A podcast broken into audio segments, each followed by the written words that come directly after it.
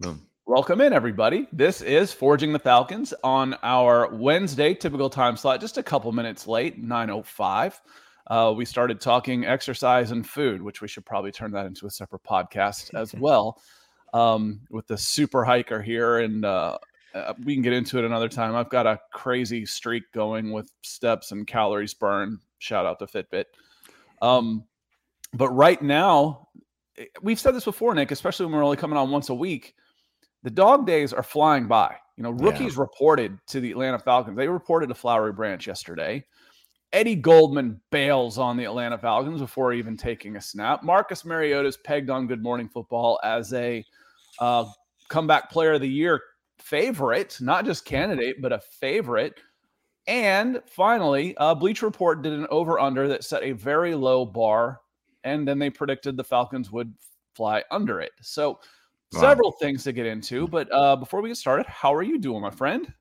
Doing pretty well. Like I was telling you earlier, um, planning out a just a, it's a day hike on the east side of Rainier, about 20 miles, 5,000 feet of elevation gain with a buddy of mine. Um, that we have to park a car at two different spots in the park uh, to get it done. But really excited. Also, the area apparently has one of the best views that a toilet has in the entire world. Um, so maybe check that out. Um, and uh, no, other than that, doing well. House is coming together. Excited. Uh, maybe going to go do a hike this week on Friday or Saturday night at a lake called Summit Lake, which is perfect because my dog's name is Summit. So I got to get a picture there, of course, to maybe prove that I, he's been Maybe I need to come over there and go and go on one of these hikes with you. I'd enjoy something like that. My idea of of exercise, or not exercise, but like vacation, is complete exhaustion. Yes. Yep, you know, it's like I want to go skiing. I want to do something. You know, I want to do something active. I don't want to just oh well let's go out to let's go to this place and we can have all these great places to go eat. Yeah i mean as jeremy knows here uh, who says who says good morning you know he says i've actually been thinking about this and she said it last week he says jeremy said scott eats like a college student except i started thinking about that i'm like it's true except for the fast food. I'm mm. too lazy to actually go out and get something from the fast food. I, I don't care enough about the difference in food so i don't actually eat fast food. And being a vegetarian about the only thing that i eat fast food wise is chipotle Mm-hmm. Um, it's the only thing that fast food that comes up with enough food to actually fill me up. But let's get into it here. Yes, sir. Um, let's start off with the bad first, I guess, and kind of get that out of the way. Um, and uh, our Facebook crew is a little bit slower coming in, but you know when you are hit the, the those likes and uh, and shares, um, I think Facebook's having a little bit trouble going with the notifications, and I've noticed that on a couple of our, our channels that the, the Facebook crowd has been late arriving. But we've got a really good Facebook crew uh, on on that that come in and join us. So uh, say hello when you do. But uh, kind of want to get the bad news out of the first. So we talked about last week that Eddie Goldman theoretically filled a big hole on the defensive line. Um, a true pro, a real professional there uh, veteran where they were just filling it with stopgap measures. Tyeler Davison was there a little bit. Mike um, Purcell Rush. was there because I always say, wait, I, I see the, the, problem with the Broncos. It's per, per, it's Pennel and Purcell, and I get them confused constantly. Broncos have Purcell. The Broncos have Purcell. Mike Pennel, yeah. and they're both just kind of meh. So I got a couple yeah. of meh defense nose guards. And uh, so Mike Pennel and then Anthony Rush came in, was pulled off a practice squad, and he was okay, um, but not good. Um, Eddie Goldman was going to be at worst average in theory. Yeah. However, Eddie Goldman only played and you know he started ten games, only didn't play an album last year. And, and if you look at his his stats and his trajectory on on his on his pages and everything, he's kind of on the downward slope. So you know maybe he's had enough. His, he said, yeah. "You know, my body, I've I've had enough of this," or uh, you know, there's plenty of jokes out there about you know wanting to play for the Falcons and you know one day in that Georgia Heat. But oh, he's from Florida. You know, yeah. Eddie Goldman's from Florida. I, I, followed him when he was in high school. He's used to heat and humidity, and not just Florida, like Central Florida. I think he's like near Lake City or something. It's Florida State is what I remember. Watching yeah, he went to Florida, State, but I think he was out of Lake City, which is just north of Gainesville. You go down there and then hang a left to get to Jacksonville on I-10, or you hang a right and drive for three days to get to Santa Monica. Uh, it's a long highway. Ask me how I know. Um, but it, eh, there's no really good way to spin Eddie Goldman not playing for you. I mean, it it, it hurts your defense at least on paper. And you know, if you're a a, a rival fan, I mean, it's just a ha ha moment. You know, these guys would rather quit playing than play for your organization. It's just, I caught someone said, "Don't you think a gut punch is a little over dramatic?" I'm like, no, no. There's no positive way to spin this. I might have a positive way now. Granted, I have been uh, watching Ted Lasso for the first time, um, so I'm very much on the positive, you know, believe and believe kind of train right now.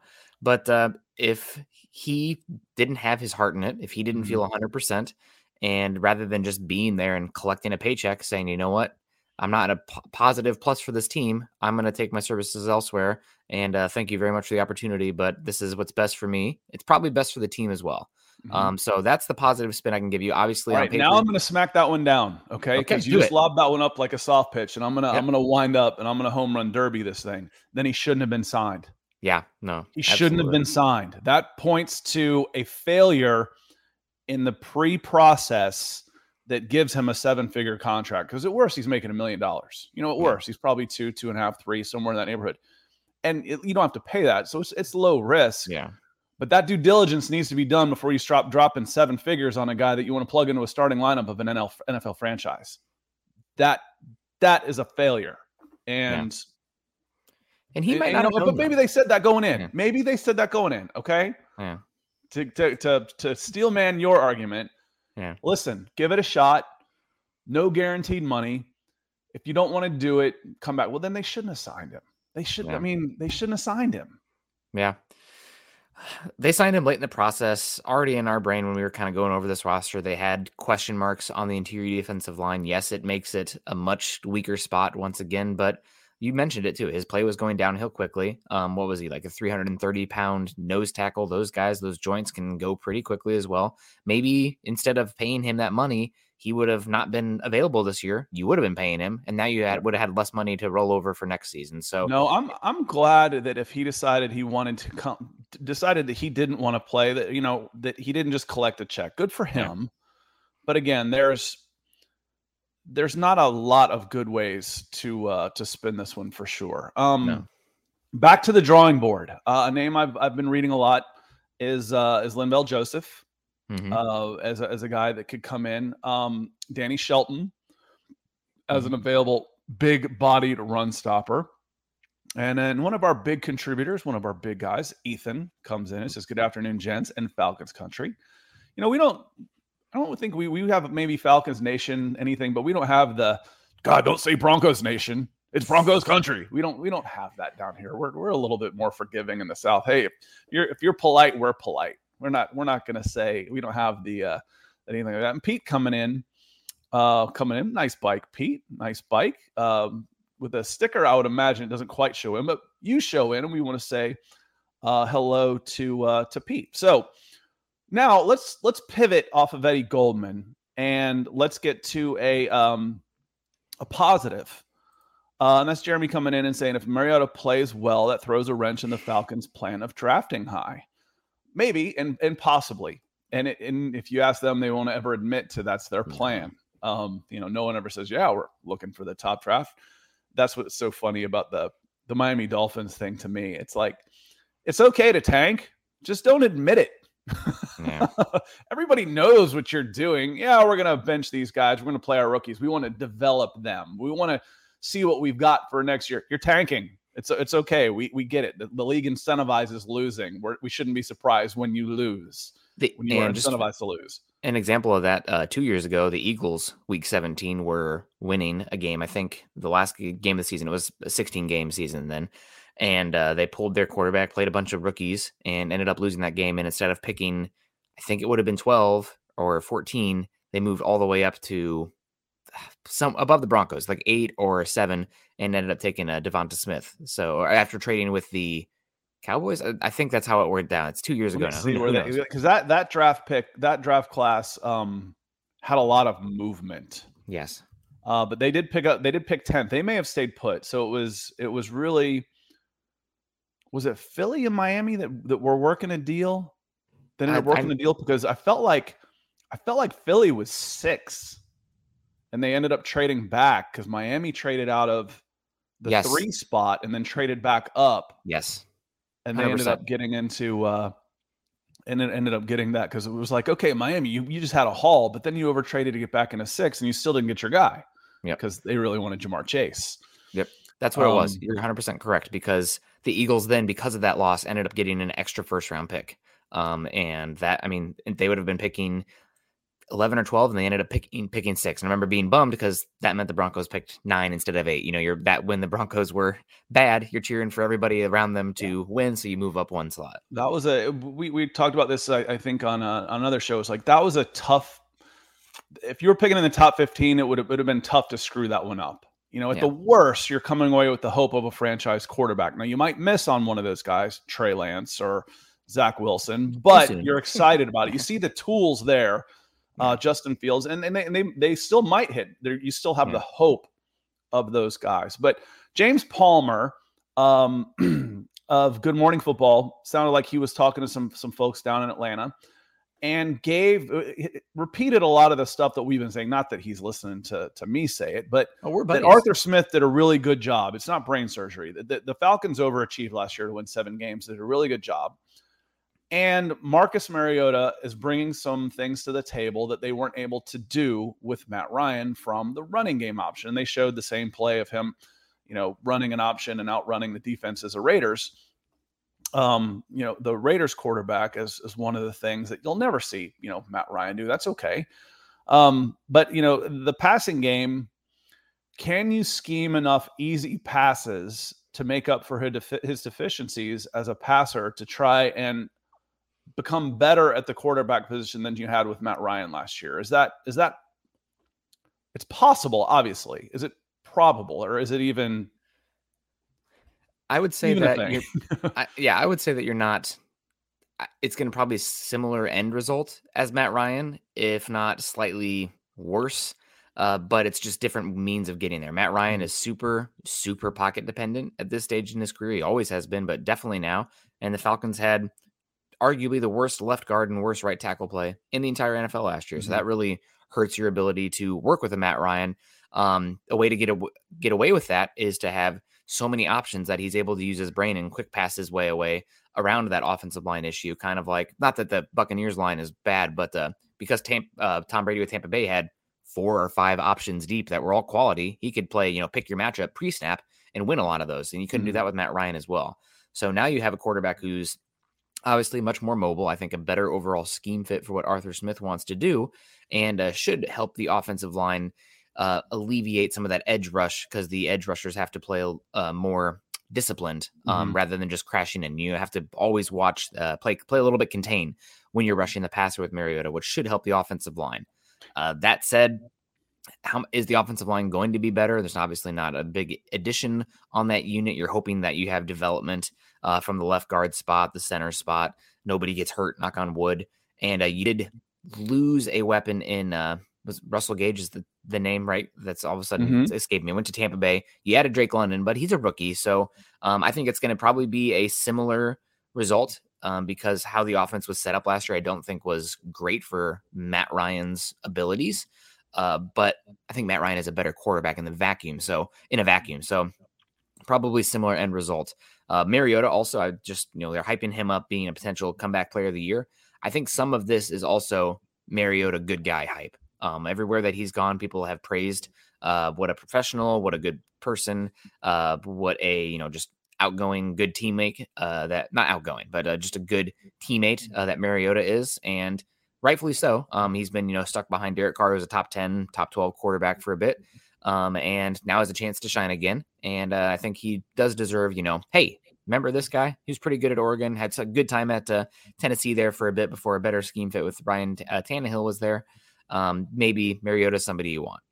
Yeah, his 2016 season, which ironically was Matt Ryan's uh, MVP season, if you could get that out of him, but uh, unfortunately, if you look at his numbers, those appear to be the anomaly. You know, mm-hmm. he was uh, you know th- almost 3,500 yards passing, 26 touchdowns, nine interceptions. Every year, as his other years as a starter, he was 19 and 10 as a rookie. Okay, he's a rookie, I get it. But then he regressed. That was the one that hurts. You go to 2017 and it's 13 touchdowns, 15 interceptions. Uh, and then bef- and then in in uh, 20, 2018 as a 25 year old, he's 11 touchdowns, eight interceptions. And then in six starts, he got off to a decent start with seven touchdowns and two interceptions but they're two and four, and then Tannehill comes in and takes that job and doesn't let it go. So, can you expect him? You know, can he be adequate? Yeah, he can. He can be serviceable. Is he your long term option? Um, and as, as Jeremy said, if Mariota plays well, it throws into a wrench in the Falcons' plan of drafting high. He can play well, and they can still draft high. um, Matt Ryan played well last year, you know, all things considered. Mm-hmm. And again, they were seven and ten and seven and two in one score games. And you kind of forget about it, um, except for the fact that I, I probably bring it up a lot. But just let me let me bring up the numbers here. Atlanta, the Atlanta Falcons ref, and and how they regressed in most of your key metrics in points scored. Okay, they were four and twelve in 2020, so we're not talking about a juggernaut team. We're not talking about um, the 2010 Atlanta Falcons who were 13 and three, or the 12 Falcons who were 13 and three, regressing to four and 12. We're talking about a four and 12 team. They were 16th in points scored. They went to 26th. They were 18th in offensive yards. They went to 29th. They were 19th in points given up. They went to 29th. They were 13th in turnover ratio. They went to 25th. They were 18th in uh, point differential. They went to 28th. And they almost doubled their win total. You know, all of these things point to you got worse, but they almost doubled their their win total. And a lot of that had to do with I think the co- overall coaching was better. The guys played harder. They had more belief at the time the schedule was pretty freaking easy. Um, it, ended up being, if not the easiest, the this one of the top two in the NFL for for strength of schedule. Um, Cordarrelle Patterson came in and was awesome. Kyle Pitts lived up to a billing. You had a veteran quarterback and a good kicker and a, and a kick ass cornerback. Um, so you kind of smoke and mirrored your ways into seven wins. Um, so there, you could still have decent, good individual performances and still regress from a record standpoint. But uh, again, I agree. And, and if and if if they're losing, and Mariota's playing okay, he's playing well, okay. At what point do you think about throwing Desmond Ridder in there? I mean, if he if you like, that's partially how much they feel comfortable with what he's processing the offense. I mean, Desmond Ridder has played for a good amount of time. He's seen a lot, and uh, he does have the the legs to kind of give a give him a get out of jail card free early. Uh, but the question is, what are your goals uh, this season as well? Do you feel like he's ready for it? But mm-hmm. also, what are your goals? If you're sitting there, you know, meandering at let's say five, four or five wins with five games to go, you're out. I mean, at, mm-hmm. at that point, you're out. I would probably and at that point, you're not. I don't advocate for tanking uh, per se, but uh, your season goals are probably more about seeing what you have on the roster and trying to mm-hmm. evaluate. Okay, are we in a spot where do we need to be aggressive to go after a quarterback this season? Do we need to do a dice roll with this quarterback? Or are we in a position where our roster is probably still in, you know, another year away? Uh, we can bide our time. We're not in a position to go up and get Bryce Young slash CJ Stroud. We don't really like Will Levis or Tyler Van Dyke or Anthony Richardson. Maybe we should uh, roll the dice with Richardson or uh, Ridder one year, really get our books right because he's going to be cheaper than heck um, mm-hmm. after this season as well. And, uh, you know, give him that Drew Lock sophomore year where if it's good, awesome. Maybe you have something there. If not, then you can choose to be aggressive uh, with your assets, including um, maybe giving up extra draft capital because you'd have so much uh, cap space to fill the roster around them. Ridder was uh, the final draft pick to sign, and I think he came in at four years, a million a year, somewhere right in that neighborhood. So again, super cheap, not cost prohibitive. you asked, what are your goals for this year? Realistically, I think the goals are to improve your young players, uh, and at worst, showcase some of the guys that you might be able to move for more draft capital. If you are you should be able to upgrade your draft pick on Desmond Ridder if he comes in and looks serviceable. If he looks like he could be a decent player, but I'm drafting top five, I might be able to move Ridder for a second round pick um, and then still draft my quarterback of the future. or I draft my quarterback of the future, and now I've got Ridder and my uh, two quarterbacks battling it out. You know, Ridder Ridder's got a chance. He does. He's got some tools. Yeah, but does. again, most guys you take in the third round, you're not pegging as your long term starter. That's if you were pegging them as your long term starter, you would have taken them a lot earlier than third round. Yep. And just to add to that, um, I think it's a it's a lottery ticket, but you paid a scratcher level price for that, and your hitting hit rate is probably also a scratcher level. But again, um, you're talking about you see some of these backup quarterbacks making really good money with the draft capital the Falcons had, uh, with the finances that they had. Even if he just ends up being a good backup, I think mm-hmm. the the dice roll with the possible hit rate, as long as he doesn't completely flame out, is fine. Even if he just ends up being a backup quarterback, and you want to have also to add to the backup stuff, he does sound a lot like Mariota as far as the leadership, the intangibles, the work ethic, and that's stuff that you want. Skill set and the skill set. Yes, the skill set is very similar. I, I looked yeah. it up. I was I I wanted I started writing up just knowing what I know of Mariota. um, you know, having watched him in high school, I didn't watch him, you know, intently at Oregon, but I was I almost started writing up that Desmond Ridder was a more prolific passer at Cincinnati until I looked up Mariota's numbers. New, new Chip Kelly, baby. Oh, no. yeah. That spread offense uh, that Mariota ran, he ran it absolutely perfectly with all that space in the Pac 12. Yeah. And his numbers in college, well, you know, he won a Heisman for a reason.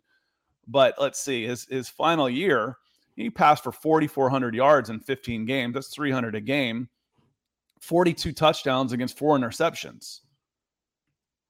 Yeah. I don't. You can, you can be a pocket passer and and get drafted high with those kind of numbers, let alone the fact that he runs like the wind. So, wanted to say uh, good morning, Nick and Scott. Good morning, Luke Wright. How are you doing, my friend? Glad you're here. And Alex Juarez coming in he says, So, what do you guys record think the Cowboys are going to have? Alex, I haven't Ooh. broken down too much about what the Cowboys uh, are doing, what their schedule looks like. My question is for for Cowboys is, do you think they got better? I know they kind of took it on the chin a little bit in free agency. You know, you went from Randy Gregory to Dante Fowler at edge, didn't really bring in anybody that was overly exciting um, via free agency. So, you know, you know, what do you think? I, is the team better this year? Everybody always thinks they got better, but did the Cowboys improve? Um, It'd be hard to say yes because you have issues at you lost Amari Cooper as well. So you lose Randy mm-hmm. Gregory, you lose Amari Cooper. I guess the big question is do you think Dak Prescott being another year removed from that injury helps? And do you think that Ezekiel Elliott uh, starts to return a little bit more to form? Because while he's still the best pass protecting running back in football. I mean, he's essentially you can consider him a plus half offensive line every single play because he is that good as a blocker. Uh, his I don't think he was as good as a runner last year as uh, Pollard. So a big question there is Michael Gallup returning healthy, and uh, biggest one for me over here on roster wise, offensive line. The Cowboys for years had the best offensive line in football, top three, top top three offensive line. They've regressed uh, pretty precipitously over the last uh, couple seasons. Uh, Ty- uh, Tyron Smith getting injured has done a lot with that, not being healthy, but that offensive line needs to return back to that top five form. I know they drafted Tyler Smith in the first round last year. They have Zack Martin, but the center position has been up and down uh, since you lost Travis Frederick and the right tackle spot. I mean, Terence Steele, not very good. So, uh, questions there. Finally, the biggest one for me, and this is just me speaking. I think uh, one of the few things that maybe in life that I'm uh, like, you know what, he's speaking some truth here. Uh, Aaron Rodgers and I on this one. I don't think Mike McCarthy is a coach. I, I, I mean, he is a coach, but I don't think he's a very good coach at all. Uh, that quick pass offense is just putting up, you know, volume attempts without really looking for kill shots, which I think you need to be hunting for those explosive plays and not really getting it um, from McCarthy. So I got very little uh, respect for McCarthy as a coach. I think he's one of the worst head coaches in football right now. So um, the Cowboys probably maybe they're hovering around 500 in my book. Might be a reason Kellen Moore and Dan Quinn stuck around one more season too, right? Aren't yeah. they both still there? I don't think they. I know Dan Quinn hung around one more year. Um, I don't think Kellen Moore left either. You know, both had chances to go some other places. Um, 500 sounds about right. Um, so we'll see. Uh, I, how much does Tyler Smith help them right away? You mentioned the offensive line. Sam Williams, if they can strike gold on guys who had questionable yeah character problems coming out with, you know Micah Parsons and he had some red flags. Sam Williams with his red flags. Sam Williams is a first round talent. Yeah. So at edge, so you know that could be a replacement for uh for Randy Gregory. You know, combine yeah. him and Dante Fowler. Anyway, let's get back to uh the Falcons here a little bit. And Dave comes in and says, "Good morning, guys." Uh, good morning, good morning, Dave. Hope you are doing well. Um. So I don't think the Falcons are going to have a good enough record for Marcus Mariota to win comeback player of the year. Yeah. Um, I, I, I think that it, it takes numbers and record. You got to be hovering around 500, um, which at, at worst, And if, if he's doing that, if, if, if this team is nine and eight and Mariota plays 17 games, give it to him. Just go ahead and, and, and start etching, you know, etching the name as soon as, uh, you know, they're sitting there at eight and eight. Go ahead and go ahead and etch his name in there. Uh, and, and Arthur Smith, coach of the year, as far as I'm concerned. Um, that said, uh, we're about halfway through the show here. It's 9:30 Eastern time. Uh, the rookies reported yesterday. Now, I think you and I were pretty bullish on the the the crop that General Manager Terry Fontenot was able to bring in. Um, and we haven't talked rookies in a while. You know, Nick, who are who are some of the guys that you're looking forward to seeing? Um, you know, at camp on the field uh, in the 2022 season. And then you know, I'll just I'll kind of bounce off of you. If you want to start with one, I'll go with one for the Falcons for everybody. No, yeah, for the Falcons, of course. Forging the mm-hmm. Falcons, guys. Also, just a quick um, side note here: Forging the Falcons is now on iTunes, so make sure you guys mm-hmm. are going to Apple Podcast and typing in Forging the Falcons and find us on there. Obviously, Wednesday morning at uh, 6 a.m. for me it's a little bit early to uh, be catching the live if I wasn't out here doing the work. Uh, so um, I would find it on iTunes, and a lot of you guys can as well. And uh, check us out. Also, please go there, give us a five star rating and review because it's in its fledgling stage. And the more people that can get on there and uh, review it and give us a five star rating, the more we can get that ball rolling. So, uh, who am I most interested in here, Scott? My my answer is one that uh, I don't want to steal your thunder, so I'm going to go away from that because the guy who I'm most intrigued by is definitely I think the guy that you're going to say as well. So, um, for me, I guess I'll just go with the easiest one off the bat, and that's Drake London. What is mm. his usage going to be? How quickly can he acclimate into this offense? Uh, there's a lot of debate about um, wide receiver this year, and I think I saw a fantasy football tweeter got those some of those guys. Here's a thread why you, ten players you should avoid. I don't care. I don't really fantasy football's fine, but uh, I think the stat was since 2010 every single wide receiver that had been drafted in the top 10 has had at least 725 yards or something like that. Mm-hmm. So Drake London, looking for him. What's his usage going to be? How do they try to utilize him? Is he big slot? Is he X? Does he play in line some? Do they get funky with Kyle Pitts kind of doing some inverse uh, outside kind of stuff with both of those guys? And uh, just how quickly he can get acclimated. Uh, so really excited about Drake London. I think he's going to be a good player for them. And uh, again, he's he's got a hit. And with the wide receiver the market the way it's gone these last few years, if you can get him even on that top 10 salary, uh, cost controlled for five seasons, that's a big plus.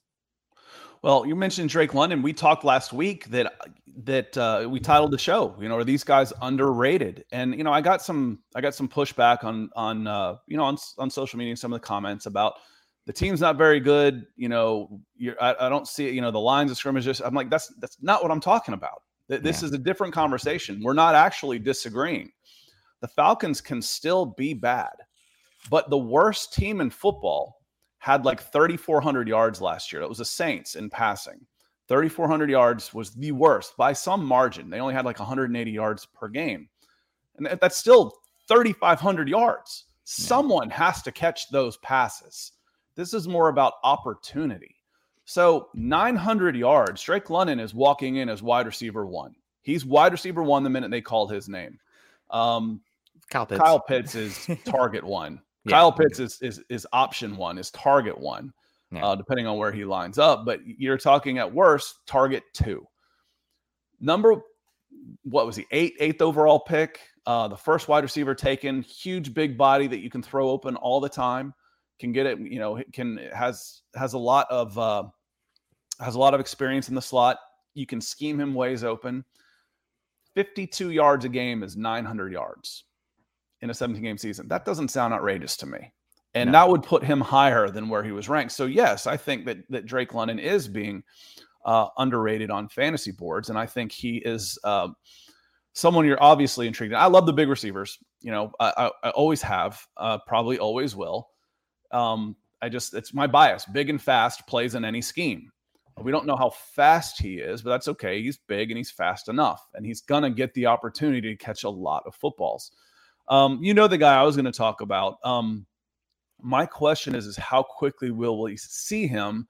Because there's two veterans right there. Is Troy Andersen the linebacker? Uh, Troy Andersen was taken. Let's see he was taken pretty early, and then I, I clicked off of this, so I don't have it in front of me anymore. But he was third round, uh, taken in the third round, I believe, taken ahead of guys like Chad Muma. I think, and was... just really good athlete. I think he was 449 in, in the 40. And I watched him at the Senior Bowl, and he I thought he was the best inside linebacker there. He's bigger than Foye Oluokun, which is going to help when the Falcons were getting bullied. I mentioned the yards against, and that was that was yards and points against, and that was with them trying to limit possessions and try and eke out, uh, you know, stretch the game a little bit. So they're they're I call it suffer ball is what I call it. Like we want to slow the you know speed up the clock. We want to slow the game down and limit the possessions and see if we can keep the game close to the fourth quarter and maybe kick a Younghoe Koo field goal. That's how they won seven games. They still ended up with with metrics that were that bad uh, and yards against. I think, despite the fact that Foye Oluokun was a $15 million a year uh, linebacker for the Jacksonville Jaguars, and he led, I know how this silly this sounds, he led the NFL in tackles. I think Troy Andersen can come in and have a positive impact and actually improve the defense pretty quickly. And Rashaan Evans is going to bring um, some of that size uh, and strength that the Falcons lacked in the middle of their 3 4 with Foye and, and Deion Jones, depending on where he's lining up. Because those are both light lightweights. And I don't mean that they are. They're 220 pounds or less. They're they're lightweight. Um, that I really looking forward to seeing Troy Andersen and what he can do. Because again, I don't care if he played at Montana State or Alabama. If you're able to win Conference Player of the Year on both sides of the ball as a running back and as a linebacker at the collegiate level, you're a freaking football player. You know how to play the game. You just you've got the instincts, and I want I want a guy like that in the middle of my defense. Yeah, hundred percent. And uh, just you know, fact checking here. If I'm put Tony Reali in the background. Things you got wrong. Uh, Troy Andersen went to pick 58, so mid late second round pick. Okay, yeah, um, it was a so, premium pick and, yep. and and well worth it. I was, I, I, had it up when we started, and then I we started talking uh, Dallas Cowboys, and I pulled up Dallas's. um, yeah, so uh, Drake London, Arnold Ebiketie, Troy Andersen, second round, and again, I think you know you might you might not like the idea of using uh, that spot inside linebacker I mean, second know, round's I think okay. Like I, that's that's the kind of like running back. It's a running back conversation as well. If you're using a first round pick, maybe that's not the best usage of the resource. But day two, that's the sweet spot. That's where like the yeah. best ones have all gone um, in the last really 10 good. years. I mean, he's a yeah. really really good prospect. The Falcons have made a living yeah. down at the Senior Bowl, and they in this case they saw what I saw. What I didn't see, and this is where I want you to come in because I know this is a guy you're really high on. What I didn't see I didn't see it out of Arnold Ebiketie, which is a small sample size, and yeah. that's okay. Is is you know so sell me on Ebiketie and why Falcons fans should be very excited about him, other than the fact that he's not Steven Means. That's reason enough to be excited. But Ebiketie's bringing a little bit more to the table than that. Man, Ebiketie is an energizer bunny out there. Um, he is a big fighter. I can't count. I don't even. I should have gone through his tape and tallied it up last year. But the amount of plays where he uh, was an edge rusher and made a tackle on the opposite hash mark, chasing a guy down, is rare to see. And that's you know that's what captain out there. There's a reason that he got uh, number 17, which has some lore for Penn State as well, uh, mm chasing guys down on the opposite end. So he's f- fighting. He does a lot of. If he doesn't win his first rep, um, he's got a pretty good uh, bag of counters uh, there also, which helps a lot. You know, it's not just like stalemate and then kind of, you know, a lot of soft hand fighting. He can be pretty violent with that. And I love his physical makeup. He's a little bit short, but he's got really long arms, which he can right. just forklift guys, get under them and foop under them, which is probably one of the reasons he's so easy with the uh, the counter moves. Because if you're at that position already and you've stalemated, you have an advantage, um, not really a stalemate. So um, I'm excited to see him. He is not the biggest uh, pass rusher in the world. I think he's also the most powerful uh, guy in the world. So you, there is some questions about you know running right at him uh, from time to time, but I'm excited to see what he can do. And uh, again, I the, the game tape with him, he wrecked a lot of Big Ten opponents this year. I think he was really good in that Ohio State game as well. Uh, stood out. So I mean, there's a reason he was a early second round pick, um, one of the first picks in the second round, I believe, one of the top 10 picks. Um, he can get after that after it. Uh, I guess the biggest detriment that I have for Ebiketie, other than the question about the running, is he's a little bit older, um, coming from uh, the likes of Temple and then transferring uh, to Penn State. So he's going to be 23, 20, 23, I think, this season, um, which is a little bit older uh, than you want for a rookie. but again, not not to the point where he's you know he's already going to be at that hitting 30 in a couple seasons. So um, I'm excited about Ebiketie. Uh, I think he's going to be a very good player for them. I think probably he's going to be a solid starter. Um, that's what his career tra- trajectory is, which for a second round pick at edge is fine. Um, maybe not a, ever a like Pro Bowl level, but a, a good start, solid starter, which on the rookie contract is fine with me.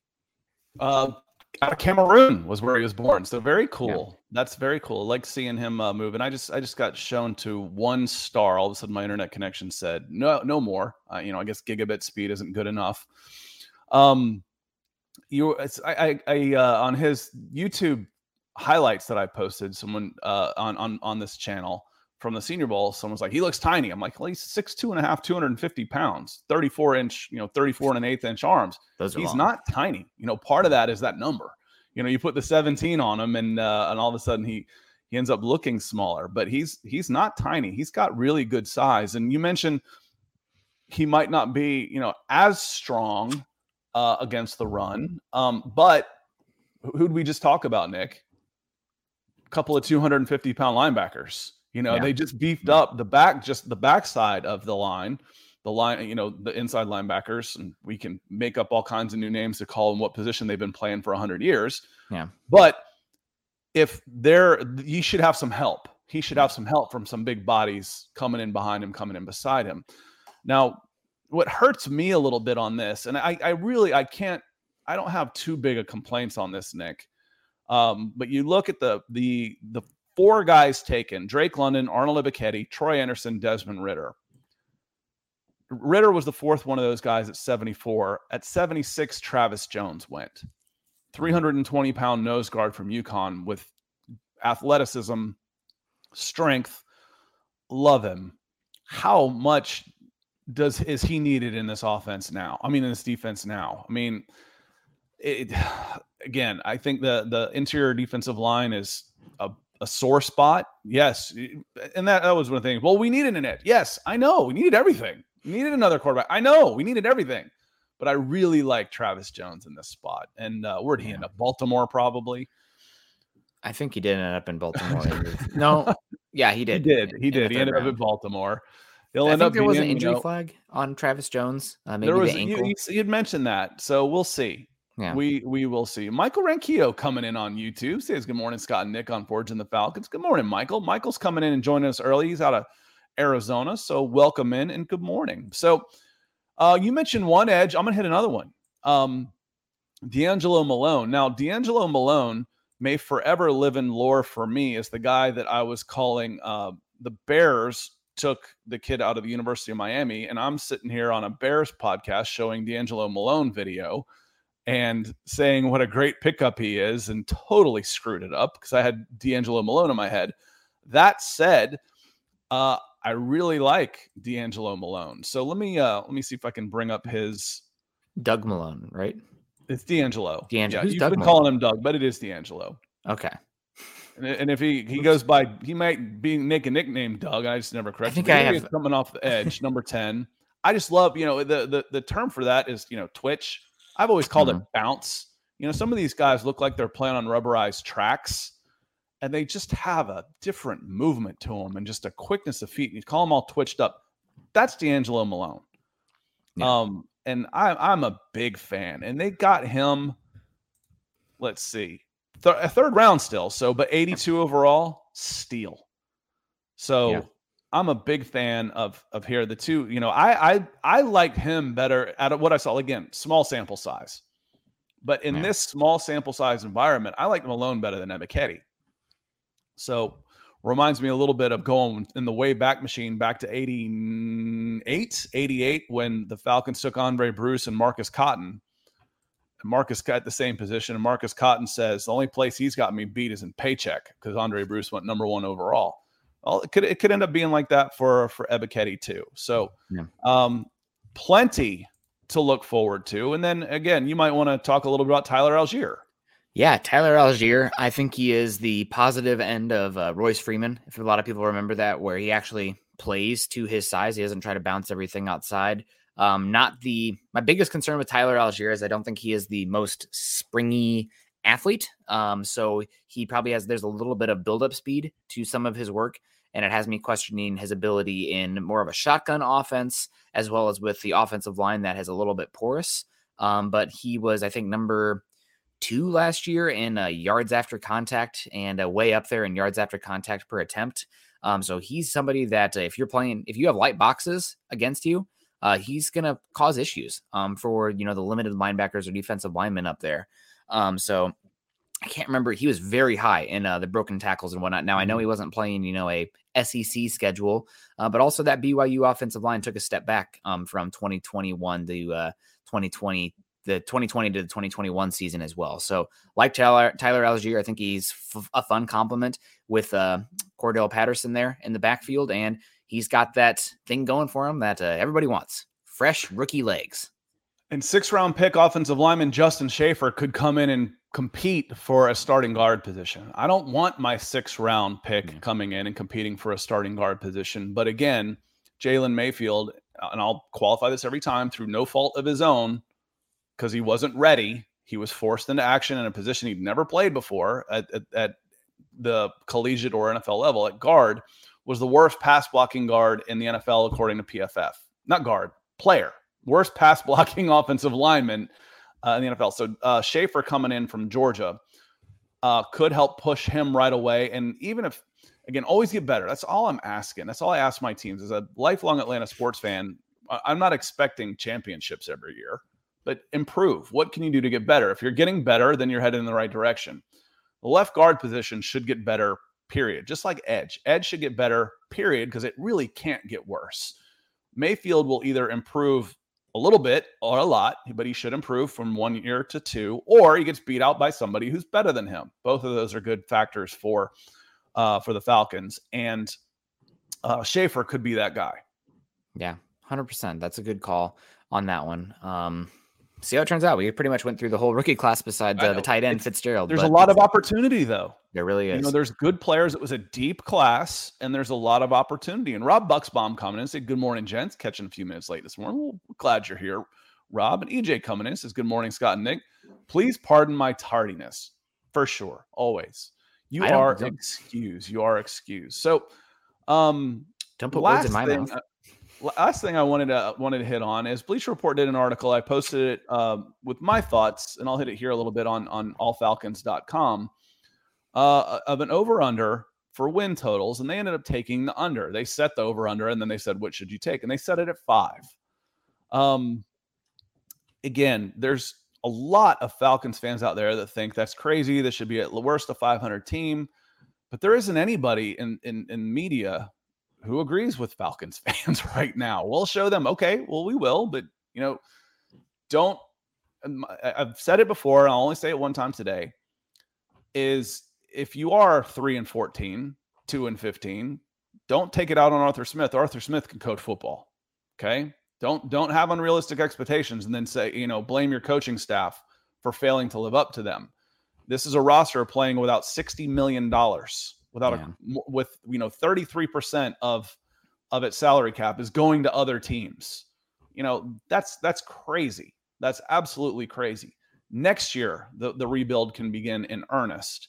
Um, but do you remember we broke down the list of uh we we broke down the roster. Do you remember your win total? I think I had him at five. I think it was five. You had him at five. I think I had him at two and fifteen. It may have been. It may have been three and three 14. It may have been three, but I'm looking at the roster now. Cleveland is a wild card.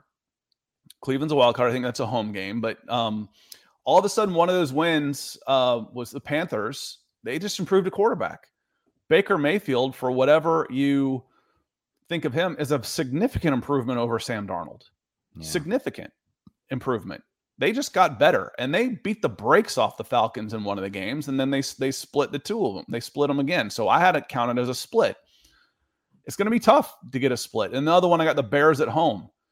After that, the Falcons could be dogs in every single game. Every single one of them.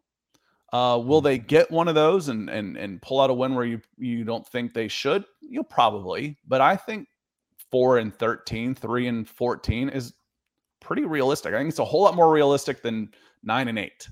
Yeah.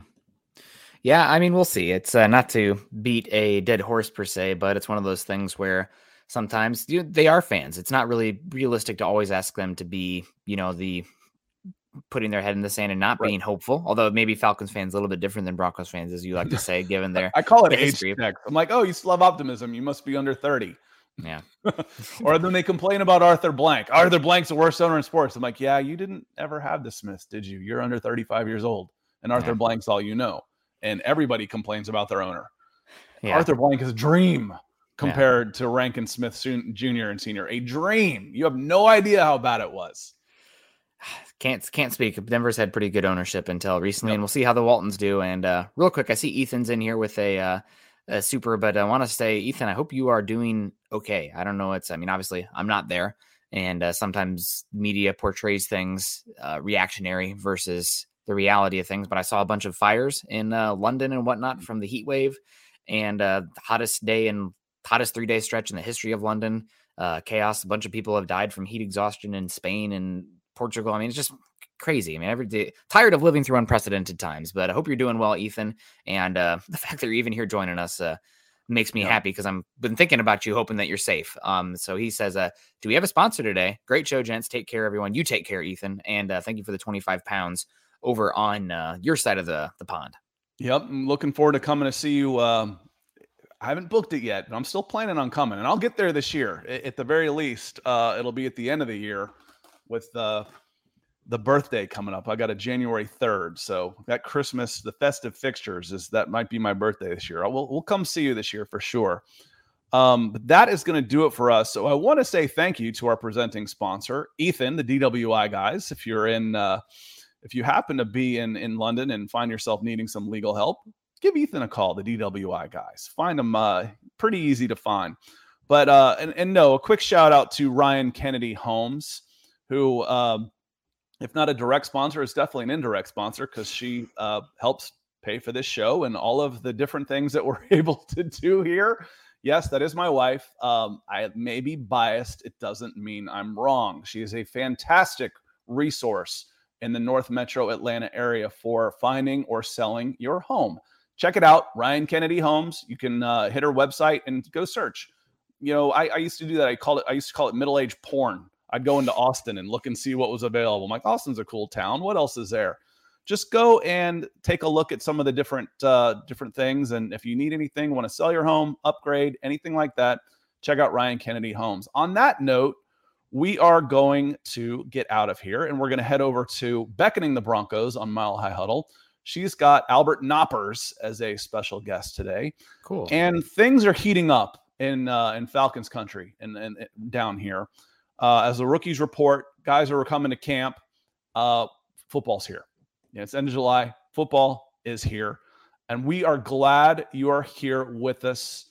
And uh, as always, thanks for being here. And for Nick, I'm Scott. We will see you next time.